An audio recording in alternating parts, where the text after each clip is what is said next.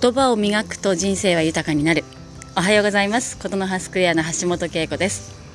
1月3日月曜日。まだお正月気分ですかね。私も含めて。えー、あもうもちろんお仕事してらっしゃる方もいらっしゃるかもしれないですけれども、まあ、ほとんどの方が明日から、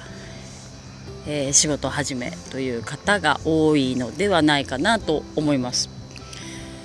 静岡は三が日本当に穏やかな、えー、日和でした雪国の方々にはね本当にあの、まあ、申し訳ないというか、えー、本当に温暖な、えー、暮らしができているという当たり前のことにですね、え、感謝をしたいなとそんな風に思うぐらいですね。とても穏やかな、えー、暖かい、えー、お正月です。はい。で、あの、のんびりこうしちゃってるわけですけれども、皆さんはどうですか？お正月、今年どんな年にしようとか、えー、初詣にね、行って、えー、誓ったり、願ったりしましたか？いかがでしょうか？まあ、本当に未来がわからない、どうなっていくのかわからないという2年を終えてまたこうちょっとね最近心配なこともありますけれどもそれでもまた新しい年が来て今年のお正月はなんとなくこう普段普段までいかないんだけどこう家族と過ごせたりとかね。多少はこううん以前に近い、えー、暮らしが戻ってきたのかななんていうことも体感しながらでもですね。本当に明日明後日、まあ、この先どうなっていくかわからないという、まあ、見えない未来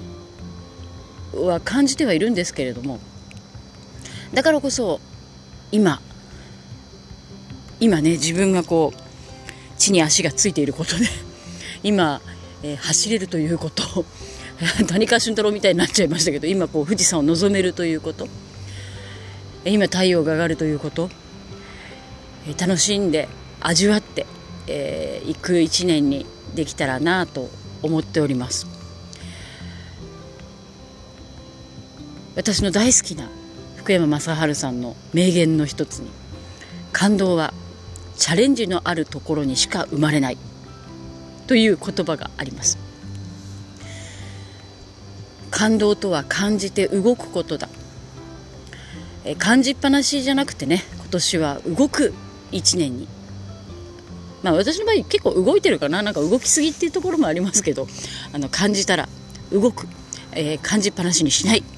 ということでね動く1年より動く1年にしていきたいなと思っております。皆さんはどんな1年にしようと思ってらっしゃいますか？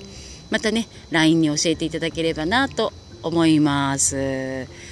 ではまあなんかどこのんびりのんびりしてますけどね、えー、目の前で鳥が餌をつ,、ま、ついばんでですね私がこう喋っていても平気で近づいてくるんですけどね。はいあのそんな穏やかな、えー、今日も運動公園からお届けしました。では今週も皆さん笑顔でいってらっしゃい。